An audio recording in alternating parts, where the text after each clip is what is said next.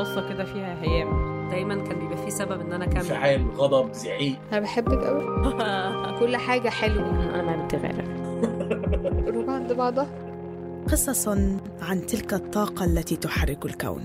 تستمعون لبرنامج بحب من إنتاج شبكة Kerning Cultures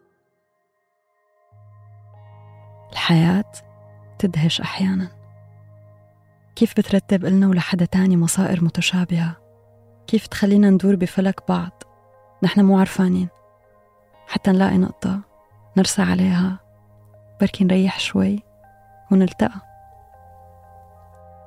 رح أحكي قصة شخصين التقوا بطبيعة الحال بس سبق هذا اللقاء طرقات تقاطعت أحيانا. حتى أنه مشوا فيها سوا بلا ما ينتبهوا. هيك. لحتى شاء المكان صار اللقاء. وبلشت تطلع بين هاي الطرقات ملامح طريق جديدة. أرضها وناس هواها ألفة ومداها حب. يلي بخليني أحكي هاي الحكاية هو الفضول الدائم ورا قصة حب بعرف أبطالها منيح. بحس بلحظة إني جزء من قصتهم إني شاهد عليها. ويمكن بيوم أنا أرجع أحكي لهم إياها أو أحكيها لأولادهم. فصول حكايتنا أربعة أمل وبعد ووصل وخلود لما قرأت الفكرة اللي بعثت لنا إياها كندا دهشت.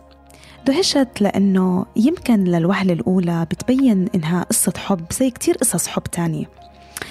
بس التفاصيل والظروف والطرق وحتى المحطات اللي مروا فيها رام وتمارا واللي هم أسماء مستعارة لأبطال قصتنا خلت القصة مختلفة. وبديعة بالحقيقة. تفاصيلها كتير خاصة. خلينا نسمع. كان يا مكان بهذا الزمان. الفصل الأول. الأمل. أغائبة عني وحاضرة معي. بالإمارات ما كنت أحس بالانتماء. آه كنت آه ما كنت أحس بالانتماء لا للبلد ولا للمدرسة ولا للمكان. كنت أستنى يعني إني أخلص المدرسة لحتى أبلش أشوف الحياة بلحظة ما حسيت بقمة العبثية أنا شو عم بعمل هون؟ ليه أنا هون؟ أبدا ما مو هذا الشيء اللي بدي إياه قضي حياتي هون أنا يعني كنت أول مرة برجع كثير بكير ظهر إنه أمي خير فيك شيء؟ قلت لها لا بدي أقعد بيحق لي أقعد بالنهار بالبيت وما بدي أعمل شيء فقعدت على البلكون وهيك دخنت سيجارة بعدين العصر اجى أبوي وقلت له لأمي وأبوي قلت لهم طالع على الشام وفعلا ثاني يوم الصبح طلعت. حجزت وطلعت. كنت محتاجة لمكان أنتمي كنت محتاجة لشعور الانتماء. كان عندي إياه عن جد فعلا حاجة كنت شي عم بدور عليه. وحسيت إنه بالشام آه رح ألاقي رح تتلبى هاي الحاجة رح ألاقي المكان اللي بنتمي له. اللي فيه ناس بيشبهوني أكثر. آه ما بعرف ليش. فلما رحت على الشام كان مثل كأني راجع على المكان اللي هو مكاني بس اللي هو الحقيقة أنا بحياتي ما عشت فيه بس هو بس انتقل لي هذا الانتماء له من أهلي يعني. رام انتقل من وصياف وهي مدينة بشمال غرب سوريا على دمشق ب 2007 كان طالب جامعة هنيك وحب يستقل عن حالة الريف والعائلة وما حوله. تمارا انتقلت من الإمارات على الشام لأنه كانت مثل رام عم تدور على حالها. بمعزل عن كل شيء تاني. بعد مدة من وصولهم على المكان بلشت ملامحه تتغير وبلش تعلقهم فيه يزيد. ليش؟ جايتكم بالحديث. أنا كنت أول سنة جامعة لما بلشت الثورة لأنه أنا رحت بآخر 2010 واو الثورة يعني أنا صح إنه ما كنت عايشة بسوريا قبل بس كنت دائما أحلم إني أنا أعمل ثورة بسوريا.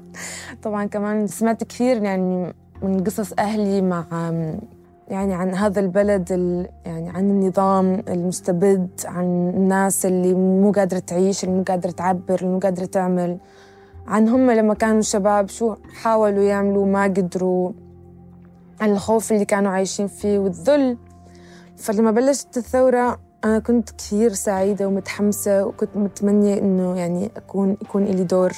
في شعور ملكية. يعني أنا بالنسبة لي كان في عندي شعور تملك لهي الشوارع.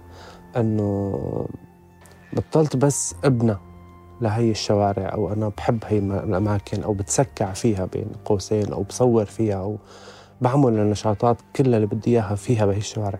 صار عندي شعور بالتملك صار عندي شعور بالخوف عليها إنه بلحظة ما إنه أنا صرت مسؤول بطريقة ما مع هودر الناس مسؤولين بطريقة ما عن هي الشوارع مسؤولين نرجعها حلوة مسؤولين تكون بمكان نطمح له بالحياة لأنه الضغط بالشارع كان والحراك بالشارع والمظاهرة بالشارع وكل شيء كان بالشارع فإنه فالعلاقه جدا صارت مختلفة وبنفس الوقت صار في خوف.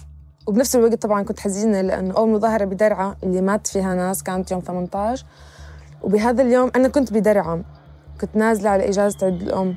فلما صارت المظاهرة وبلشنا نشوف الأخبار ونسمع واتصالات وإنه في ناس ماتوا فكان طبعا يعني شيء مخيف ومرعب وحزين. وبنفس الوقت إنه أخيرا رح تبلش الثوره بسوريا.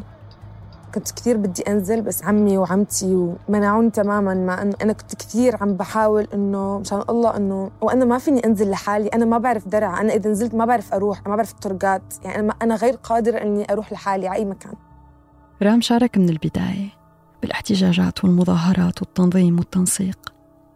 وعلى عكس تمارا كان بيعرف عالم كتير وحاضر على طول بغالبية المظاهرات. ويمكن منهم إحدى مظاهرات منطقة الميدان. أول مظاهرة قدرت تمارا أخيرا تشارك فيها وتحس فيها بالمكان وبمشاعر ما حستها بحياتها من قبل. أبدا. منطقة الميدان بدمشق شهدت مظاهرات بأعداد كبيرة ودورية. لهيك كان لها رمزية كتير كبيرة. دفعت تمارا ورام يكونوا موجودين ومبسوطين كتير لأنهم موجودين. اتصل فيني رفيقي قال لي في مظاهرة بالميدان. ما بتذكر أي يوم وأي ساعة بس يعني كانت الدنيا ظهر. كنت ساكنة مع مع بنات كمان كنا سكن مشترك. فقلت لهم إنه أنا رايحة في مظاهرة إنه حدا بده يجي معي كذا. فكان في معي صبية كانت هي من حما قالت لي أنا بنزل معك. نزلنا. فكرة إنه شو عملنا؟ أخذنا تاكسي لنروح على الميدان. بهذا الوقت كان قلبي عم يخفق يخفق يخفق. فخايفة كثير. إنه نحن كمان بالشام. فكنت بالتاكسي طول الوقت قاعدة بالتاكسي خايفة فالتكنيك اللي عملته إني صرت أذكر حالي إنه أنا ليش رايحة. بس صرت عم بحكي مع حالي يارا تذكري أنت رايحة مشان الناس المعتقلين أنت رايحة مشان الناس اللي انقتلوا أنت رايحة مشان أمهات الشهداء أنت رايحة هيك يعني كنت عم بفكر. بنفس الوقت كنت عم بفكر إنه إنه ماما إذا صار لي شيء ماما شو رح شو رح تحس؟ بابا شو رح هاي؟ بس بعدين أرجع أقول لا ماما كمان يعني حتى لو صار لي شيء آه هي بتعرف أنا ليش رايحة وهي بتآمن ليش أنا رايحة. فنزلنا من التاكسي رحنا يعني قال لي الشاب اجى تقريبا أخذني من المكان وأخذني ورحنا أخذني أنا والبنت يعني ورحنا على على بيت بيت عربي بيت ناس بالميدان. فتنا كثير كان غريب الموقف كان فيه هيك كمان شي عشرة جايين على المظاهرة. نحن ببيت ناس ما بنعرفهم مو بس أنا ما بعرفهم ولا حدا فينا بيعرفهم. بس الفكرة إنه هذول الناس عايشين بالميدان واللي عم يعملوه إنهم عم يستقبلوا يعني عم يفتحوا بيوتهم للناس المتظاهرين لحتى لأنه هاي كانت الطريقة الوحيده بالشام إنه الناس تتجمع تتجمع تدريجيا وبعدين فجأة تطلع. كان رام بهداك الوقت مع مجموعة أصدقاء. طريقهم على المكان. غالبا. المهم فكنا بهذا البيت وكنا هيك قاعدين وقاعدين عم نسولف سوالف عادية يعني. كثير كان غريب. عم نحكي عن أي شيء يعني إنه بانتظار وقت المظاهرة. المهم بعدين إجوا قالوا يلا إنه صار لازم نطلع. الشباب اللي كانوا موجودين كلهم كانوا طالعين قبل. أنا كانت أول مرة. فكانوا أشجعوا. فأنا قمت أنا يعني مرعوبة. بس أنا خلص أنا جاية رايحة رايحة. أنا عم برجف بس أنا رايحة. بس شو اللي صار؟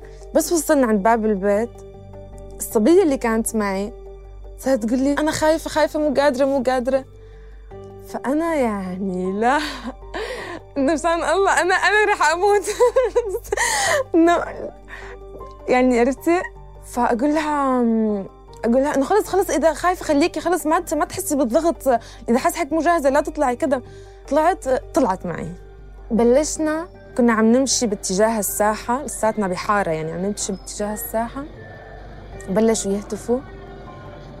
وأنا يعني بلش يطلع معي يطلع صوتي إنه حرية حرية. هيك عم بهتف لأنه لسه صوتي ما عم يطلع صوتي. حرية حرية. بعدين شوي شوي فجأة بلشت أعلي صوتي أعلي صوتي وفجأة بلشت أصيح. حرية حرية هذا الصوت ال- ال- الجماهيري لما بيطلع بلحظة ما في غصة جواتك في شيء في فيها فيها بكي يعني في دمعة بعينك بطريقة إنه و- وفي طاقة كبيرة عم تطلع. يا إلهي هاي اللحظة هاي اللحظة يعني فعلا ما بحس فيها غير اللي عاشها هاي التجربة. وخاصة لما بيكون الصوت واحد والناس عن جد بكل قلب عم تصرخ يعني بكل هيك بكل إيمان يعني. فجأة تصير تنطي. كل جسمك عم ينتفض عم ينتفض. تنطي وتصيحي و... وتلولحي. و... وشايفة الناس و... وصوتك مع الجماعة عم يطلع. هاي المظاهرة انتهت ب مع مع العناصر مع الأمن. يعني ضربوا الأمن وحاوطوا المكان وغاز مسيل للدموع وتفرقت الناس يعني. واعتقالات طبعا بتصير على الهامش الحارات هون وهون. فأنا يعني فورا صرت عم بهرب عم برجع عم بركض باتجاه البيت. طبعا قالنا من الأول إنه بس يصير شيء بترجعوا على البيت يعني.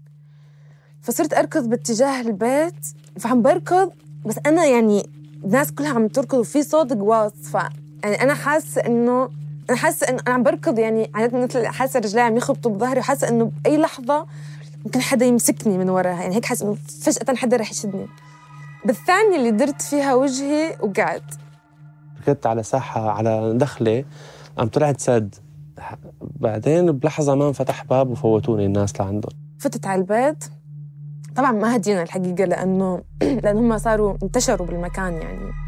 حتى في ناس من اللي كانوا معنا هربوا بس فاتوا على غير بنايات آه، أو فاتوا على بناية آه، ولحقوهم يعني. فاتوا على البناية وكانوا عم يخبطوا على الأبواب على يعني.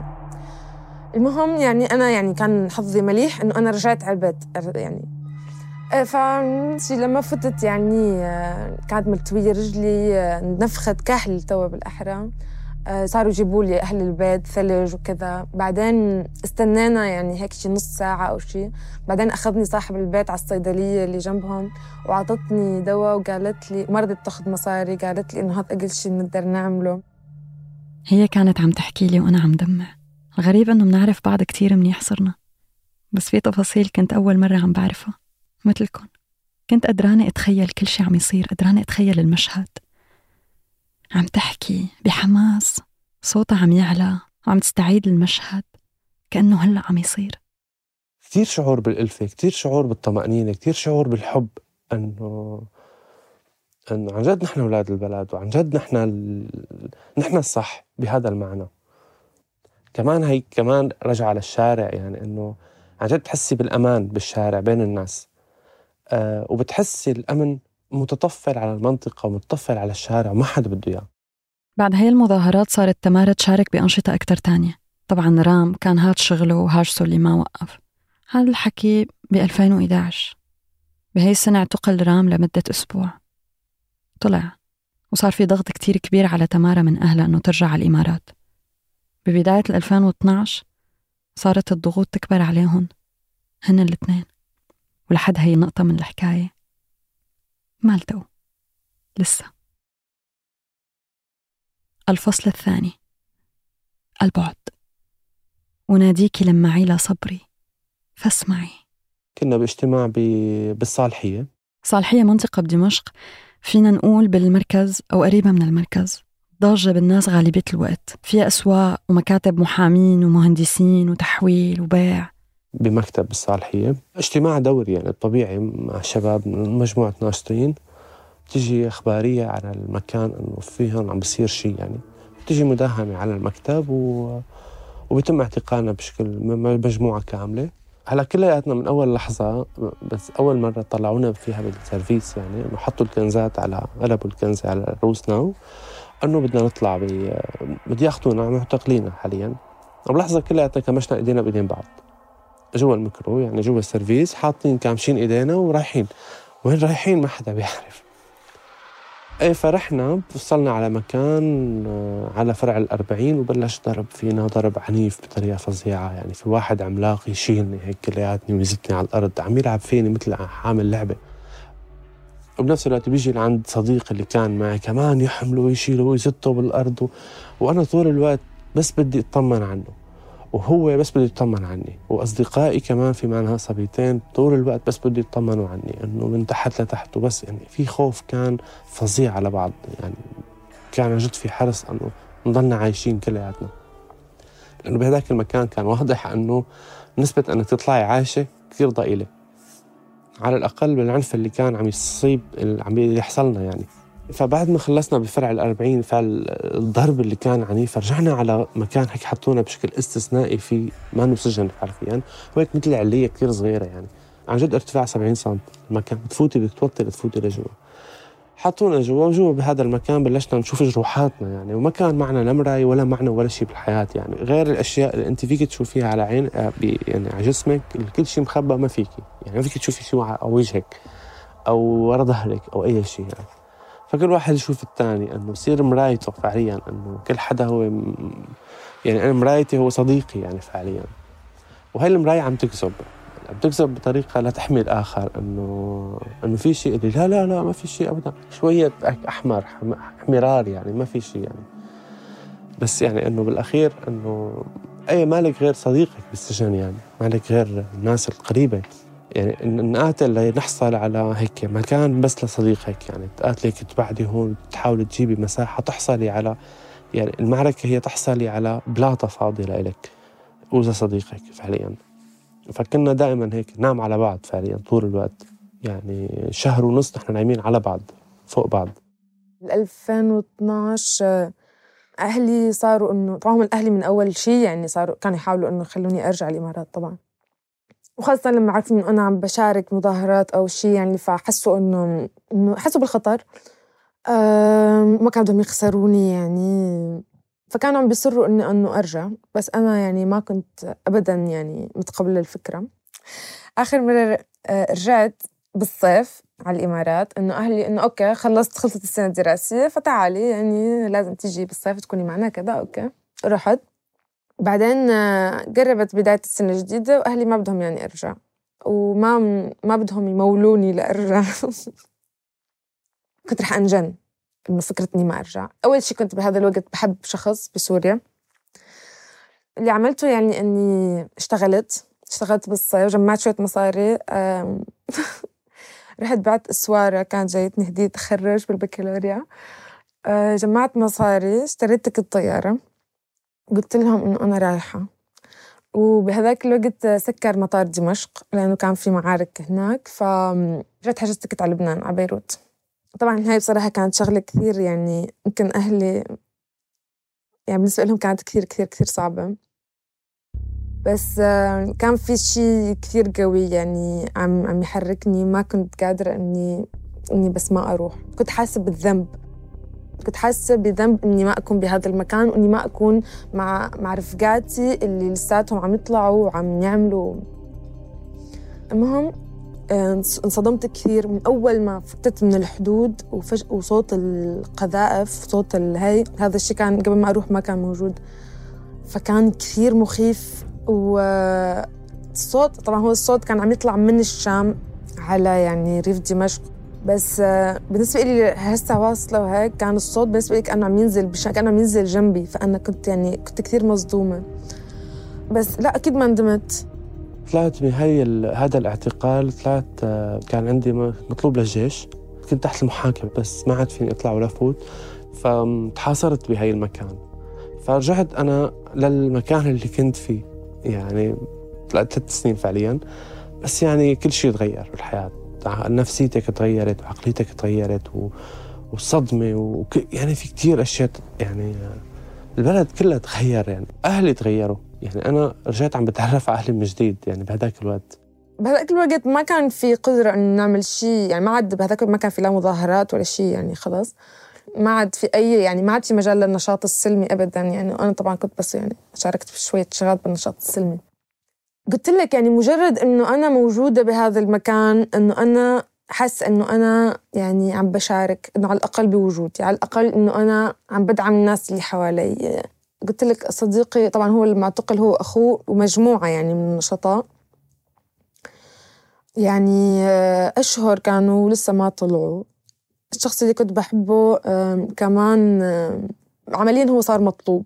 لأنه الناس اللي كان يشتغل معهم كانوا اعتقلوا فاسمه يعني خلص انذكر وهيك. صفى ما عاد في مجال يعني للبقاء يعني. لأنه ما عاد فينا نعمل شيء ما عاد فينا نروح على الجامعة ما عاد فينا نطلع. يعني ما فينا نعمل شيء. وأهلي طبعا كانوا لسه عم بيصروا. فلما اتفقنا أنا وياه إنه نطلع طلعنا. تخيلي مثلا أي سيارة بدها تصف قدام البيت نحن عبارة عن استنفار. يعني أمي تفوت لعندي عم ترقد إنه خبي أنا كنت نام وتحت الشباك مفتوح. طول الوقت هو عم نطلع على بيت عمي. يعني أنا في عندي طريق للخروج للهروب دائما. فأي سيارة بطريقة ما بتزمر أو بتوقف قدام البيت ما بنعرفها هي حدث مرعب. أي حدا بيرن الجرس ما بوقت مو وقت ضيوف حدث مرعب. فهذا الرعب عشته وعايشت أهلي فيه سنتين ما حسيت أو سنة سنة بالضبط سنة وسنة ونص. ما حاسس إنه إنه إنه عدل هذا الكلام. في ظلم لإلهم يعني. وبنفس الوقت يعني أنا بعرف شو عامل. وبعرف إنه أنا عن جد بخطر. عن جد إذا اعتقلت المرة الثالثة كان عن جد رح تكون مصيبة. لأنه في أصدقاء لإلي اعتقلوا واستشهدوا ونحن بنفس الملف يعني فعليا. كان هذا الحدث قبل بشهرين. فأنا بلشت كثير أتوتر بلشت فعلا كثير خاف. وبنفس الوقت كان بهذا الوقت اللي عم بحكي فيه هو الموت المجاني. كانوا كثير من أصدقاء لإلي طلعوا برا. وأنا كنت يعني لأنه ما عندي خيار قاعد بس فعليا أنا ما عم بعمل شيء. أنا كنت ناشط على الإنترنت صارت بلحظة ما اغتربت جوا البلد تبعي. أنا ما عاد عندي نشاط ميداني. وهذا الشيء ما تأقلمت معه.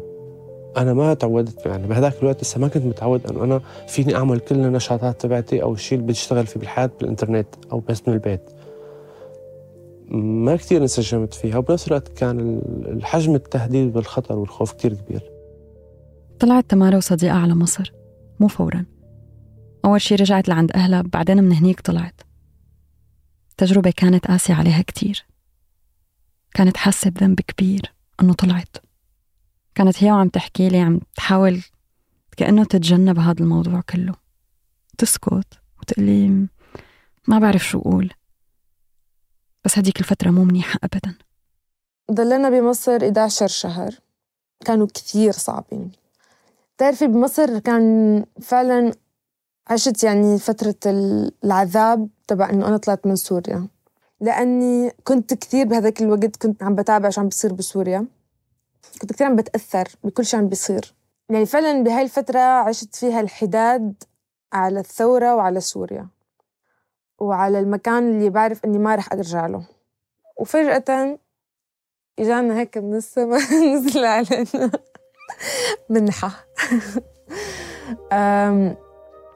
فلما صحت لنا هاي الفرصة كانت يعني فعلا إنقاذ. بالأخير كرمال أمي يعني إنه خلص. لأنهي هذا هذا الخوف المتواصل 24 ساعة خوف. ما عندي خيار. فطلعت آه، عن طريق صديقي يعني إنه كان في هو كان يعني عارض مساعدته بهذا الموضوع. بعثت له قلت له خلاص أنا بدي أطلع. وصلت على فرنسا بالشهر السابع 2014 وهيك ممكن يرجعوا يوصلوا للمكان نفسه مرة تانية. أكيد مو نفس النفس يلي بلشت فيه الحكاية لما الاثنين اختاروا مكان ليروحوا عليه ويختبروا فيه. الفصل الثالث الوصل.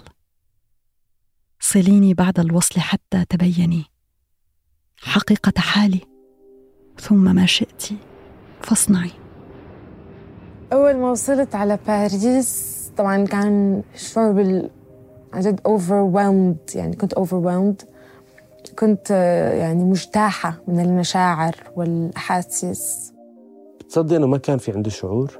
ما عندي شعور عندي مثل حلم. يعني هيك انسلاخ عن الواقع. ماني مبسوط بس ماني حزين. يعني ولا شيء هو شعور حيادي. إنه أوكي صرت بفرنسا. okay. شو بدك تعمل؟ ليش أنا هون؟ شو مشروعي هون؟ أنا فجأة صرت بفرنسا حرفيا فجأة صرت بفرنسا وأنا ما بعرف شيء ما عندي أي خطة بهالبلد شو أعمل. هون أنا عن جد فيني أعمل أي شيء بدي إياه يعني أنا فيني أدرس أي شيء بدي إياه. أنا هون ما في هاي القيود اللي كانت بهذاك بهذيك البلدان يعني. فانا أنا كنت جدا سعيدة. آه، وأكثر شيء انه إنه أخيرا رح أقدر أرجع أكمل دراستي. فهون حسيت إنه الحياة يعني الحياة فتحت لي أعطتني فرصة جديدة. بس هيك تمام الحياة أعطتني فرصة جديدة فتحت لي باب جديد. لما وصلوا أنا كنت لسه بمكان بعيد. ما بعرفهم. لا رام ولا تمارا ولا حتى شفتهم. لما فكر بالموضوع بحس إنه مريت بشو مروا وعشت مزيج من اللي عاشوه لما وصلت على فرنسا لأن إجيت بعدهم بسنة تقريبا. مهم؟ بعد فترة صاروا مستقرين أكتر شوي. بالنسبة لتمارا كانت أما أقرب شخص إلها. وصلت على فرنسا. كانت مريضة وإجت تتعالج وتبقى جنب تمارا. كمان صار عند تمارا صديقة مقربة جدا. كانت محبة واجتماعية. تاخد تمارا يتعرفوا على عالم جداد. صديقتها كانت بتعرف كتير ناس. ومنهم رام. إيه. هالمرة التقوا عن جد. أخيرا. بسهرة كريسماس 2017 رحت على سهرة كانت ببيت أحد الأصدقاء. كانت موجودة فكتير لفت نظري أول مرة هو الفستان اللي لابسته. أنه فلسطيني على أردني على مدري شو. بنفس الوقت لما حكيت معي لهجتها إنه wow شو هاي اللهجه الحلوة؟ يعني إنه في حدا بيحكي بي كأنه أنا عن جد كنت ناطر هذا الحدا بهالطريقة. فهذا أول شيء حبيت فيها إنه حسيت إنه okay فيني يعني في خلص في هذا الحدا ممكن أحكي معه ممكن نروح أكثر اتجاه إنه هو ما بدي يكون صديق ما ندور على صداقة يعني. أنا كنت بالمكان بحكم إني من أصدقاء رام. رح أقول لحالي إنه صرت من أصدقائه المقربين. من أول ما تعرفنا على بعض تقريبا. من أول ما عرفنا إنه نحن اثنين بندرس بجامعة واحدة. كان عم يكفي هو بدراسة الفنون وأنا بالسينما. طبعا صرنا أصحاب لأنه كنا مجبرين نحضر نفس الدرس الفرنسي. درس ممل ومعت ويعني لا يحتمل بصراحة. بس بالنسبة لنا كان روعة كان فسحة ضحك. وذاك الوقت ما كنا ابدا بأوضاع كتير رايقه ولذيذة يعني. كنا بحاجة نضحك. وعلى كثر ما ضحكنا قررت أنا من حالي لحالي أنه أوكي نحن كتير رفقات وهذا الشخص من أصدقائي المقربين. ولهلأ نرجع على الحفلة. تمارا كانت موجودة. لسه أنا وياها ما كنا بنعرف بعض منيح. بس اللي بعرفه إنه ما كانت عم تدور على حبيب أبداً. كانت دائرة علاقاتها ضيقة كتير وهي مو متضايقة من الموضوع. ما لفت رام بنفس الطريقة. رام ما قدر ينسى أول لقاء. حب يخلق فرصة لتقدر تشوفه. شافوا بعض بكتير مناسبات تانية. وما كان عم يتغير شي. لا عنده ولا عندها حاولت معها أحكي معها أكثر من مرة حاول لاحقها حاول بحب يكون بالمكان اللي هي موجودة فيه. آه، اتصل أعزم رفيقتها مشان رفيقتها تجي معه. عرفتي كيف؟ يعني اتقصد بطريقة ما يعني يصير في صدفة شوفها على أساس يعني بهذا المعنى. يعني أنا حسيت حالي إنه بهذيك اللحظة جاهز وحبيتها فما بدي تروح القصة كلياتها. مرة كان في عنده معرض كان عارض في installation وقتها أول شيء حبيت كثير ال installation حبيت شغله. حبيت كيف هو حكى عن شغله وكيف عبر عنه. وبعدين بهذاك اليوم كنت عم بحس إنه الاهتمام تبعه صار شوي واضح. ولفت نظري يومتها قالت لي تمارا إنه في كان كتير أشخاص حوالين رام. وحست إنه هي حابة تكون حدا خاص بالنسبة له وسط كل هي العجقة. كان عرض كتير حلو. رحت لهونيك. بتذكر منيح كان رام طول الوقت عم يتطلع على الباب. يتأكد إذا إجت أو لا. وإجت. ببساطة مرة كنت مرة بظرف صعب. فالمهم اتصلت فيه وطلعت شفته بكافيه. وما بعرف ليش يعني هيك فتحت له قلبي وحكيت له كثير شغلات وحكيت له يعني عن جد عن الأشياء اللي عم تصير بحياتي واللي, واللي زعجتني وبكيت حتى يوميتها. لما حكيت معه حسيت براحة كثير كبيرة حسيت إنه هو حدا كثير مريح حسيت إني قادرة أحكي معه بثقة حسيت إنه ما عم يحكم علي حسيت إنه إنه قادر يفهمني ويكون حقيقي معي. هيك يعني حسيت بالراحة حسيت بالأمان. بعد هذا اللقاء المريح بيناتهم صار في لقاء تاني. طبعا تمارا ما راحت لحالها. أخذت معها رفيقتها مشان ما يكون الموعد عاطفي. يمكن بهداك الوقت ما بدها تسمح إنها تروح مع الشعور بس شكله رح ياخدها. الشعور قصدي بلا أي خطة. بتذكر قديش رام كان متحمس على الروحة. التقينا قبل. وكان عم يلمح إنه هو عم يحس بمشاعر سعيدة جدا. طبيعي إني شجعه بهي المرحلة لأنه كان شخص جديد. بمعنى عم يعيش شيء جديد هيك إحساس قدر يوصل لتمارا بخفة. وبلش كل شيء حوالين رام يتغير مع هذا الشعور والقبول. في مرة عزمني على على معرض. هو قال لي أنا عازمك على شيء قال لي على معرض. بس مميز ومهم طبعا أنا بهذا الوقت كنت عارفة إنه خلاص هو يعني عم عم يتقرب مني. بس أنا ما كنت مستعدة لسه أبدا. بس قلت okay بروح على المعرض. بهذا اليوم يعني عن جد بهذا اليوم حسيت إنه ممكن يكون أكثر من صديق. أخذني على مكان أو أخذنا على مكان كثير حلو على معرض كان كثير مميز يعني. بالصوت والضوء. كان في هذا ال atelier Atelier des Lumières كان منظم event عنده هو جوستاف كليمت. ولوحاته هيك أنا كثير بحب لوحاته كثير بحب الأعمال اللي بيقدمها. وفيها هيك لحظة ما لحظات كثير كثير رومانسي كثير حب يعني فيها عشق. وكانت تجربة كثير حلوة وكان ماسك كاميرته وكان عم بيصور وبعدين فجأة يصورني. وكان في شيء كثير حميمي ورومانسي. إنه عبالي أرجع للحياة معها عبالي صور معها عبالي عبالي تكون عندي حبيبة وقادر صورها. يعني إنه عرفت كيف؟ إنه صورها. إنه هلأ في عندي حبيبة فيني صورها بالحياة؟ يعني فكان هيك شعور مخلط بين الاثنين يعني. هيك شيء حدا يرجعك للحياة يعني. بس في شيء يعني كان عم بيصير بيناتنا بهذا اليوم؟ بدك تحسي بالغربه بالاغتراب إنه مع حالك فاضية ما في شيء في حب يعني جد في حب. رغم إنه لسه ما كنا حاكيين مع بعض صراحة بموضوع حب يعني بس إنه بالنسبة لي كان عم بتأكد من مشاعري أكثر ما بتشبهني هذا خلاني أتعلق فيها أكثر آه، بطريقة التفكير تبعها بطريقة التنظيم تبعها بطريقة آه، حياتها. هذا الشيء بالنسبة لي ما نو معتاد. هذا الشيء بالنسبة لي حس خلاني أشوف أشيائي خلاني أشوف ضعفي خلاني أشوف قد أنا مختلف عنها بس قد أنا بحاجتها قد أنا بحبها قد أنا بدي إياها تكون معي بالحياة قد إنه في مش في شيء في شيء فينا نعمله سوا يعني. بهذا المشوار عرفت تمارا رام أكثر وارتاحت. بلشت تبين ملامح الشبه والاختلاف بيناتهم. حكوا مع بعض شو عاشوا بعد المشوار اللي ضل الصبح بشوارع باريس. وكان موعد ما بينتسى. اختفت تمارا. ببساطة ما حست حالها جاهزة. بالنسبة إلها كان رام مو شخص بتقضي معه وقته بس لازم تكون جاهزة ليصير في شي جد بيناتهم. ما عرفت تشرح له. وهو حس إنه انرفض وما حب يضغط أكتر وترك القصة للوقت. وبعد أشهر؟ اتصلت فيه اتصلت في تليفون. فقلتي إنه مدري شو كذا وكيفك عم بسلم عليك وهيك. رد علي. قلت لها منيح ماشي الحال.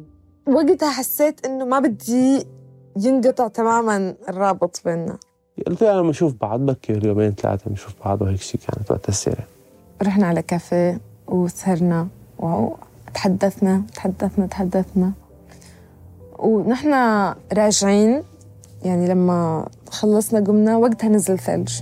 يعني كانت هي الليلة الباريسية فعليا الكثير كليشيه العلاقة بالحب قدام الأوبرا.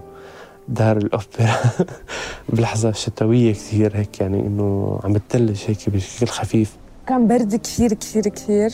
كنت عم برجف برجف برجف. ففجأة يعني عن جد كثير كثير عم برجف. فإجا حضني كثير كان شعور حلو. أول مرة بحس بالحب بهذا المعنى. حرفيا أول مرة بشوف إنه بحس إنه أنا بحب إنه أنا بحب هذا الكائن. أنا مع حبيبتي. فضل حضني شوي بعدين رفعت راسي فباسني. فهي كانت أول بوسة.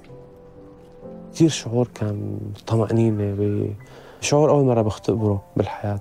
وخاص يعني عن جد بختبره بهالطريقة وبعد كل الرعب والخوف اللي كان مسيطر على حياتي من قبل فكان كثير بالنسبة لي مهم. نهاية هذا الفصل هو اعتراف بالحب بيوم راس السنة. بهذا اليوم وللصدفة السعيدة إذا بتتذكروا قلت إنه كان في شخص واحد هو أقرب لتمارا أمها خلود. بهذا اليوم التقت خلود مع رام أول مرة. إجت خلود على فرنسا بعد تمارا بسنة وكانت وحتبقى أهم رفيقة لإلها. هي أهم شخص بحياتها وصارت مهمة كتير بحياة رام وبحياة علاقتهم سوا. ضافت كتير للعلاقة وقوتها بحضورها وبغيابها. هي شخصية أساسية جدا بهي الحكاية وهن الاثنين لما يحكوا عن اللي بينهم بتكون خلود حاضرة بالحديث. وبالحكاية. طبعا بهالوقت صرت بعرف تمارا بس لسه ما بعرف إنه رح تكون من أقرب الأشخاص اللي بالحياة وإنه رح أقدر شوف خلود وأقضي شوي وقت معها وشارك تمارا ورام ذاكرة رح أحكيها هلأ وبعد وقت طويل ورح يحكوها هنن كمان. الفصل الرابع. فصل الخلود. عرفت الهوى مذ عرفت هواك يعني أنا وأمي علاقتنا كانت قوية كثير من لما كنت صغيرة يعني كنت بعتبر ماما رفيقتي. كنا كثير قريبين من بعض. مع إنه أكيد في شغلات كنا ما بنشبه فيها بعض. ايرونيكلي بعد ما توفت صرت بشبهها أكثر.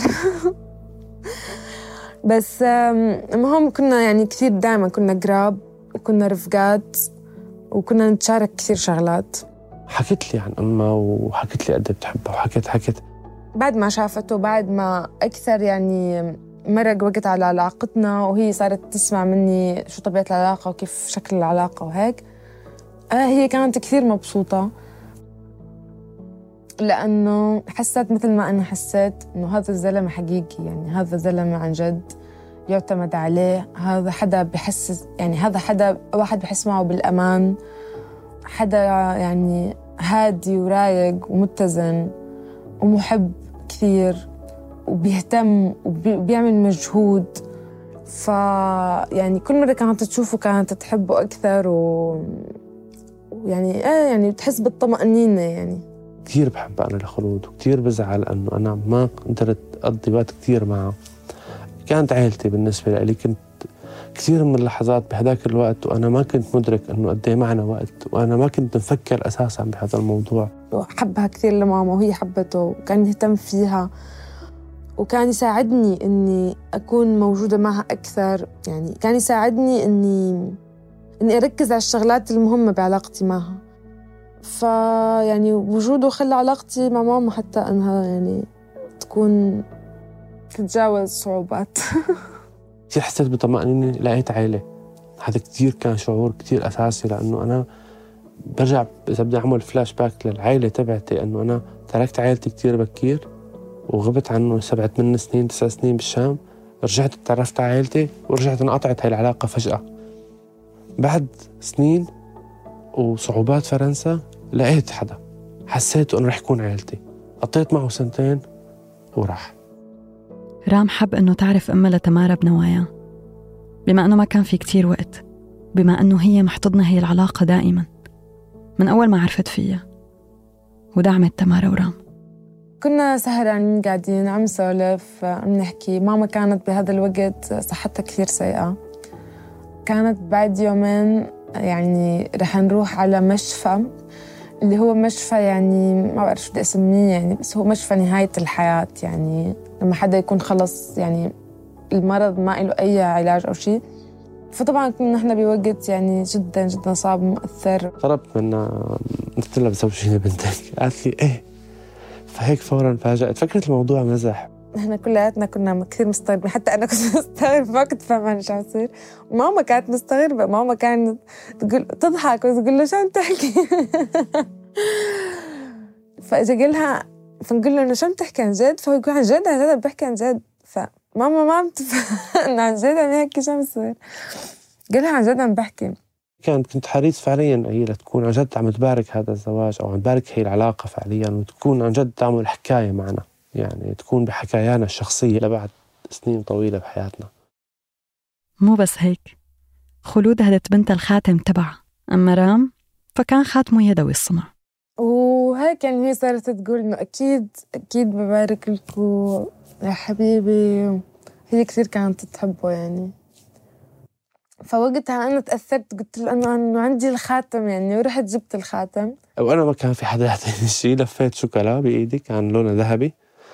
لفيتها وصار الخاتم فعليا تبعي ولهلا محتفظ فيه على الشوكولا بحس اني كثير محظوظة إنه قدر يتعرف على ماما ويعيش معها ويكون له ذكريات معها.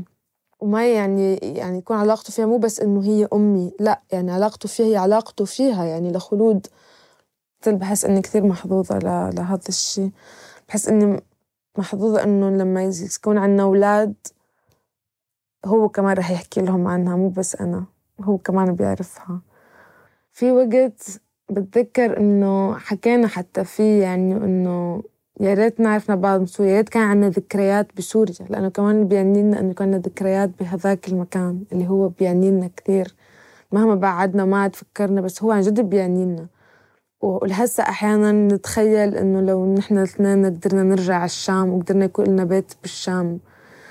فبوقت ما كنت بتمنى إنه يكون تعرفنا على بعض بالشام و... وكان ذكريات بهذاك المكان يعني. يعني على كل الأحوال أكيد نحن بهذاك الوقت ما كنا نفس الأشخاص يعني. يعني ما كنا نفس الأشخاص وممكن لو التقينا ما كنا رح يصير بيننا شيء يعني. بتمنى ما تسبقنا العلاقة ولا تحطنا بمكان تروح ما نحن لما نحلل نحن رايحين عليه بالحياة. بس إذا بتفوت نحلل أكثر القصص لا نحن كثير متقاطع هو البحث عن بلد هو البحث عن أمان هو هو هو هذا الضياع بالبلد الضياع بسوريا نفسه. آه، بلحظة ما أنا كنت عم بطلع من مصياف عم بطلع من بلدي لدور على مكان جديد إلي بالشام. كانت بنفس الوقت بعد فترة صغيرة كانت عم تترك الإمارات لترجع على الشام لتدور على بلدها لتدور على هذا المكان لتنتمي. أنا كمان طلعت أنت رحت على الثورة لأنتمي. هذا البحث عن انتماء هو هو ما قليل بالأخير. هو ما شيء آه، هامشي بالحياة. هو شيء كثير أساسي.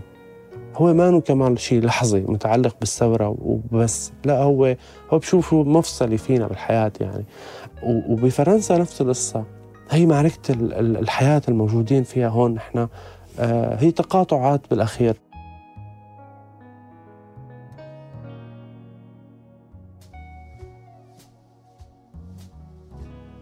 هي الحلقة مهداة لشخص محب وبيآمن بالحب وكان دايما عنده أمل أنه تمارا ورام يهتموا ببعض ويحبوا الحياة ويعيشوها سوا. هي الحلقة إلك عمو عدنان. عمو عدنان أبو لرام. فارقنا من فترة قصيرة. هي الحلقة إله هو يلي بيآمن بالحب وبالفرح وبالحياة دايماً.